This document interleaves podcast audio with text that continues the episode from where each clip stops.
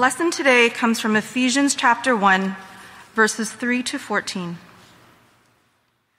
Blessed be the God and Father of our Lord Jesus Christ, who has blessed us in Christ with every spiritual blessing in the heavenly places, even as he chose us in him before the foundation of the world, that we should be holy and blameless before him. In love, he predestined us for adoption to himself as sons and daughters through Jesus Christ, according to the purpose of his will to the praise of his glorious grace with which he has blessed us in the beloved. In him we have redemption through his blood, the forgiveness of our trespasses, according to the riches of his grace, which he lavished upon us in all wisdom and insight, making known to us the mystery of his will according to his purpose, which he set forth in Christ, as a plan for the fullness of time, to unite all things in him, things in heaven and things on earth in him we have obtained an inheritance, having been predestined according to the purpose of him who works all things according to the counsel of his will, so that we who were the first to hope in Christ might be to the praise of his glory. In him you also, when you heard the word of truth, the gospel of your salvation, and believed in him, were sealed with the promised Holy Spirit, who is the guarantee of our inheritance until we acquire possession of it, to the praise of his glory. The word of the Lord. Thanks be to God.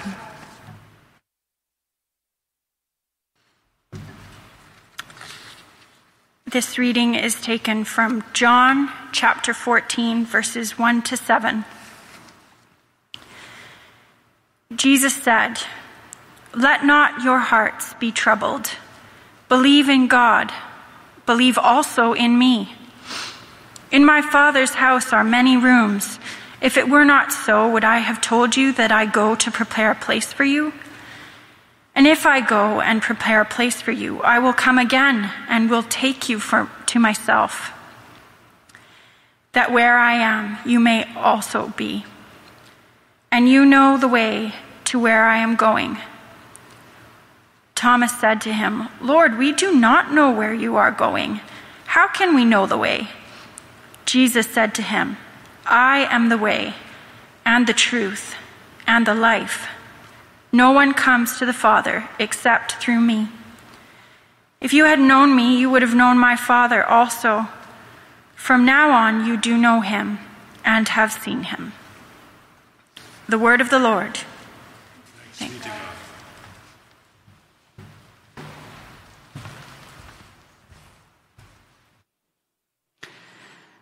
As I begin, let's bow our heads in a word of prayer. Heavenly Father, I would ask by the work of your Spirit that all that I do and say would be faithful to your word, edifying to your people, and glorifying to your Son, Jesus. For we ask this in his name. Amen. As Orvin mentioned at the beginning, this year we've been working our way through the Gospel of John. And this morning we're beginning a new series and a new section of the Gospel as we prepare to celebrate the Feast of Pentecost, the coming of the Spirit. And John chapters 14 through 16 are all about the person, the work, the power of the Spirit. And it's absolutely vital that we receive and give freedom for the work of the Spirit in our midst, for in Him is our very life. So if you have your Bibles handy, I'll invite you to turn to John chapter 14. Now, this teaching of Jesus was intended to bring incredible comfort to his disciples. For as the story opens, we find that their hearts are deeply troubled. Why? Well, there's just been a disastrous turn of events. A few days before, Jesus had ridden into Jerusalem, met with the adulation of a nation, proclaimed as king with shouts of Hosanna and the waving of palm branches. And then they sit down to eat the Passover meal. And right in that moment, they're, they're, their expectations are at a feverish pitch. He's going to do it. He's really going to do it. He's going to rid our nation of the Romans. He's going to seize the throne and he's going to set up a time of peace, of prosperity for our nation. And then his opening words at dinner. I'm glad we are going to do this, because this will be the last time. I'm leaving, not just leaving, I'm going to my death. And then he looks at each one of them in turn and says, One of you here will betray me. He turns to Peter, one of his most trusted companions, known for his boldness and courage, and says, Before the morning, you will have denied me three times. Their hearts are deeply troubled, expectations crushed, hope dashed, grief, sorrow, fear take hold. Jesus speaks these words to bring comfort to troubled hearts. Verse 1 Let not your hearts be troubled. We know something of troubled hearts, don't we? 18 months ago, we had some sort of sense of the trajectory of our lives, what we would do, where we would go, the people we would meet. And now that future is foggy at best.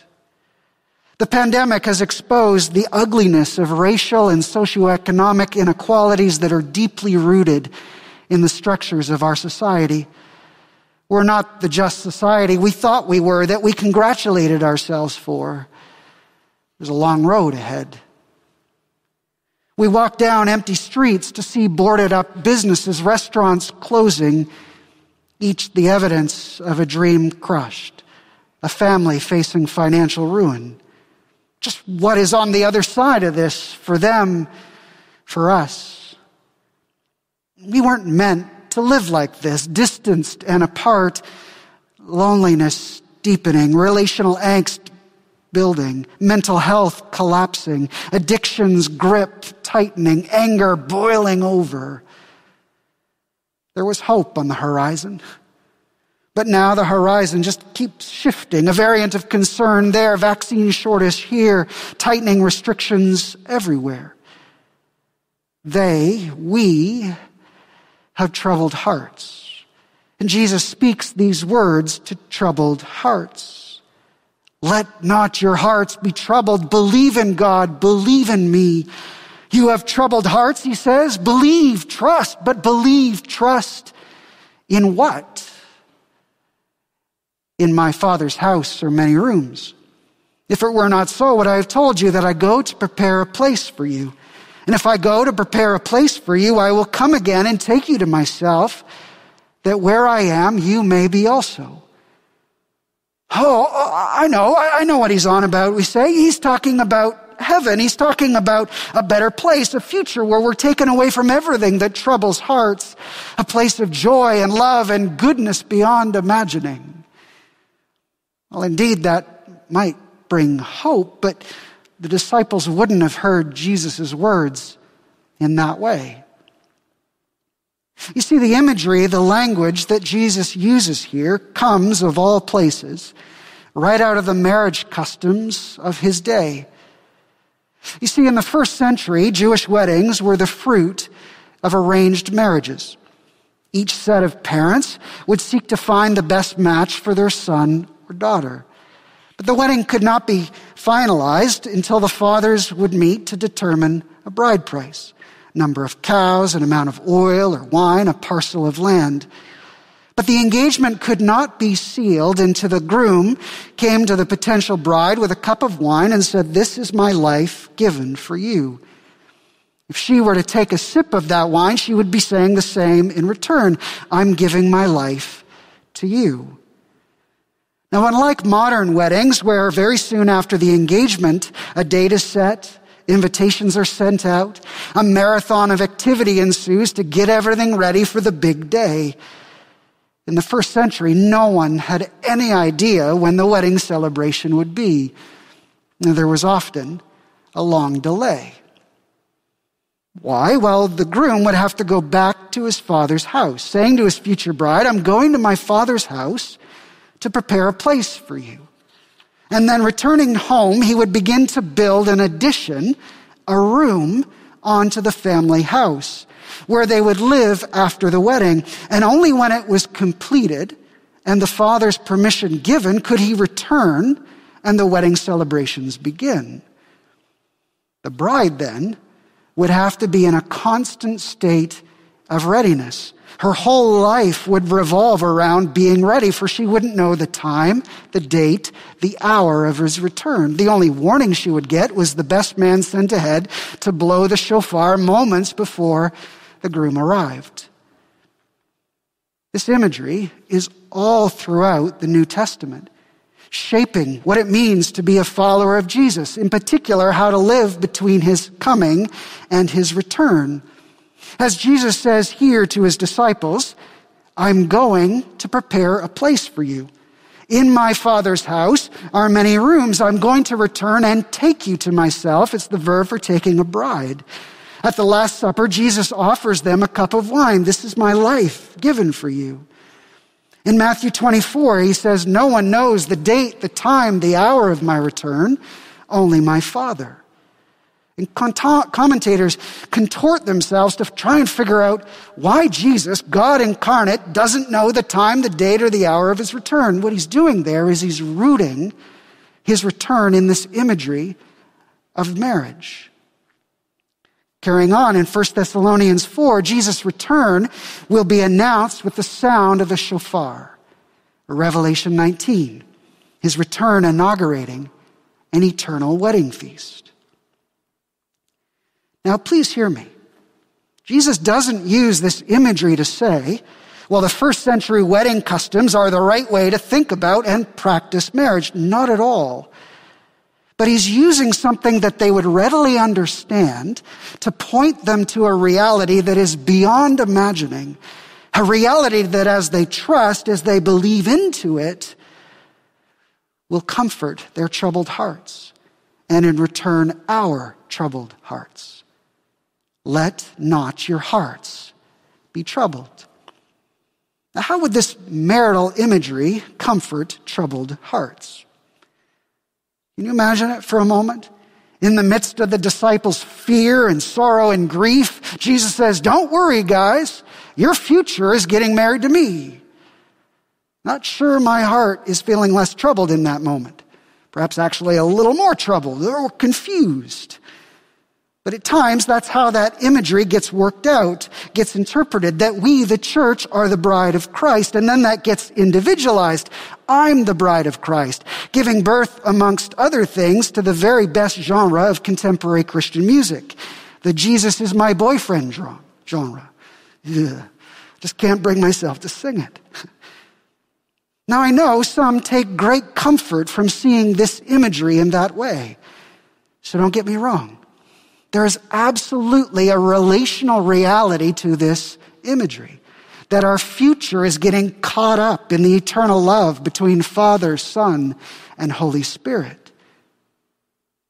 But I believe that Jesus is using this imagery here, yes, to point to a marriage, but a marriage of an entirely different sort. You see, one of the last places this imagery shows up is in the book of Revelation where John the Revelator pictures the New Jerusalem, the holy city, our final dwelling place, coming down out of heaven, adorned as a bride for her husband. A marriage, yes, but not a marriage so much as between us and Jesus, but a marriage of heaven and earth. What does that mean? Well, we pray for it every time we gather. Our Father, in heaven.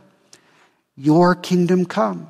Your will be done on earth as in heaven. We're in the Lord's Prayer praying for that marriage, that marriage of heaven and earth, a future where the fullness of God's kingdom comes, where our world is shot through with the justice, love, grace, peace, and flourishing of God alone. Jesus' own words point to this reality.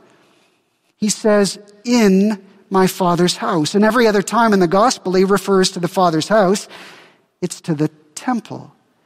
To the Jewish mind, the temple was the meeting place of heaven and earth. I'm going away to prepare that future, to add rooms onto the Father's house. I'm preparing my kingdom to come for you. As a staff team, we've been reading N.T. Wright's books Surprised by Hope. It's also the small group series that we're beginning this afternoon over Zoom with some 50 of you. And in the book, he reflects on this expansive hope that we have in light of the resurrection. He rightly points out that for most of us as followers of Jesus, our hope that is rooted in the resurrection is a hope for life after death, a hope of heaven. So life after death? Yes. Does that involve being in the presence of God and Jesus? Yes. But that is not the focus of the biblical writers. That's not the focus of Jesus. That is not the content of their hope. Their hope is not in life after death, but in life after life after death a bodily resurrection, the utter renewal of not only our individual physical reality, but the material renewal of the entire cosmos, where heaven and earth meet, where heaven and earth are brought together in marriage, when our world is shot through with the glory, beauty, love, justice, and peace of God. Let not your hearts be troubled, says Jesus. Believe this Trust this. A hope that is not about escaping the realities that trouble hearts, but a hope that invites us to engage the realities that trouble hearts. For Jesus then adds, verse 4, you actually know the way to where I'm going. This is something that you can live into even now. To which Thomas responds, We do? We can? I'm a little lost here. So Jesus seeks to bring some clarity. Verse 6 I am the way, the truth, and the life. No one comes to the Father except through me. Now, when we hear these words, we don't hear them the way the disciples would have heard them. We don't hear them as the words of encouragement that they are intended to be because we hear them in a very different context. You're driving down the highway you see a church sign. I think there's one very much like this on Highway 11. You've probably seen it going to Pioneer or the cottage. And a sign that very strongly suggests if it all ended here on the highway, do you know where you're going? Heaven? Somewhere else? And as you're given that some thought, a couple kilometers further down, same color of sign, put up by, I suspect, the same people, Jesus says, I am the way, the truth, and the life. No one comes to the Father except through me. Because we hear the first part of his teaching wrongly, rooms in his Father's house, life after death, heaven, we interpret this second phrase as a decision point. You want that? You gotta make a decision for Jesus. Of course you've got to make a decision for Jesus, but the disciples have already made a decision for Jesus. And he's speaking to them. Thomas says, we don't know the way to where you're going. We don't know how to get there. He says, Of course you do, Thomas. It's me. I am the way. We live here in Corktown, near the distillery district, in a tourist part of town. Before the pandemic, there are lots of tourists in this neighborhood, and I'd often get stopped and asked for directions to other tourist sites. The zoo, well, walk west to Union Station, buy a ticket, make sure you get a transfer, go downstairs, get on the Yonge line, go north to the Bloor line, go east to Kennedy, get off at Kennedy, make sure you turn in your transfer, go upstairs, get on a bus, 86A. 86A will take you right to the zoo, last stop. Good, got it, enjoy yourself. Now, chances are they're lost halfway through those directions, if not halfway there. But if I say to them, I'm going there, I'm the way there, just stay connected to me, and we'll end up there together. Jesus saying, I am the way to that home. I am the way to that future. I am the way to where heaven and earth meet. As I know God as Father, you can know God as Father. I am the way to turn your experience of exile into home, your experience of shame into forgiveness. Come with me. Stay connected to me by faith, by trust. I am the way, the truth. The disciples have seen in Jesus the truth of this future, the truth of the kingdom. They've seen the signs of what it looks like for heaven and earth to meet. The lame walk, the dead raised, the sick healed, the estranged welcomed, the sinner forgiven, the captive freed, the wrong justified. I am the truth of that coming reality. And in just a few verses, Jesus will also say, if you believe and trust in me, you will do the works that I do and greater ones than these. What he's inviting from us is to say, if the marriage of heaven and earth means the oppressed are freed, the hungry fed, the naked clothed, living in anticipation of the truth of that kingdom means that we get engaged with addressing the injustices of our world. If the marriage of heaven and earth is about tears being washed away, wounds bound up, sorrows addressed, sin shadow cast no more, living in anticipation of the truth of where heaven and earth meet involves addressing sorrows, binding up wounds, casting off sin. Will any of these find their fulfillment before Jesus' return? No. The wedding feast does not begin before his arrival but we can get ready. The table can be set, the musicians hired, the guests invited, the clothing prepared. I am the way. Stay connected to me by faith.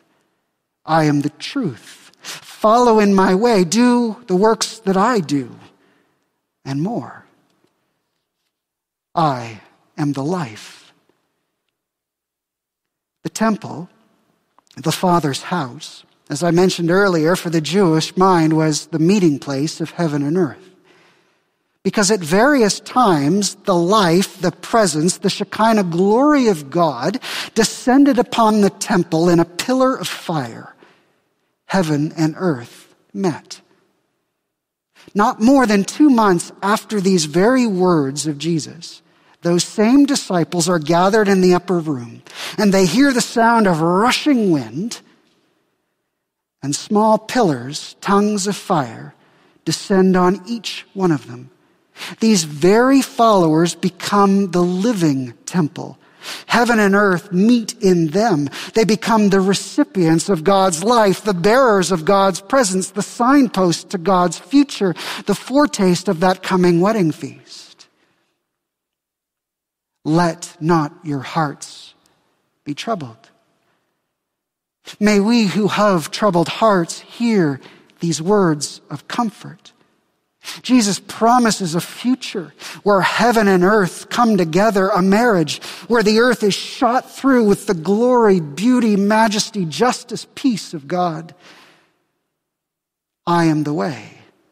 By my death and resurrection, I have secured that future. Stay connected to me by faith, by trust, and I'll end your exile and bring you home. I am the truth. I pointed to the reality of where heaven and earth meet in all that I did and said, as my followers point to that reality in what you do and say. I am the life. Come to me. Receive my life, my spirit, the foretaste of that glorious future, the first installment, the promise of more to come. Let not your hearts be troubled. Believe, trust in me. Let's pray. Heavenly Father, you know we have troubled hearts. Locate us in hope. A hope that is not about escaping the realities that trouble our hearts, but a hope that invites our engagement with those very realities. As Paul wrote to the Ephesians, it is your will to unite all things in Jesus, to unite heaven and earth in him.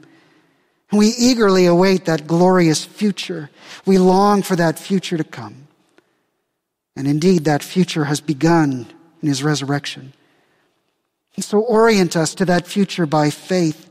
Orient us to that future in all that we do and say. Orient us to that future as we receive your life, your spirit. that makes us bearers of your presence, signposts to your future, and foretastes of that coming feast. To the glory of Jesus alone, we pray. Amen.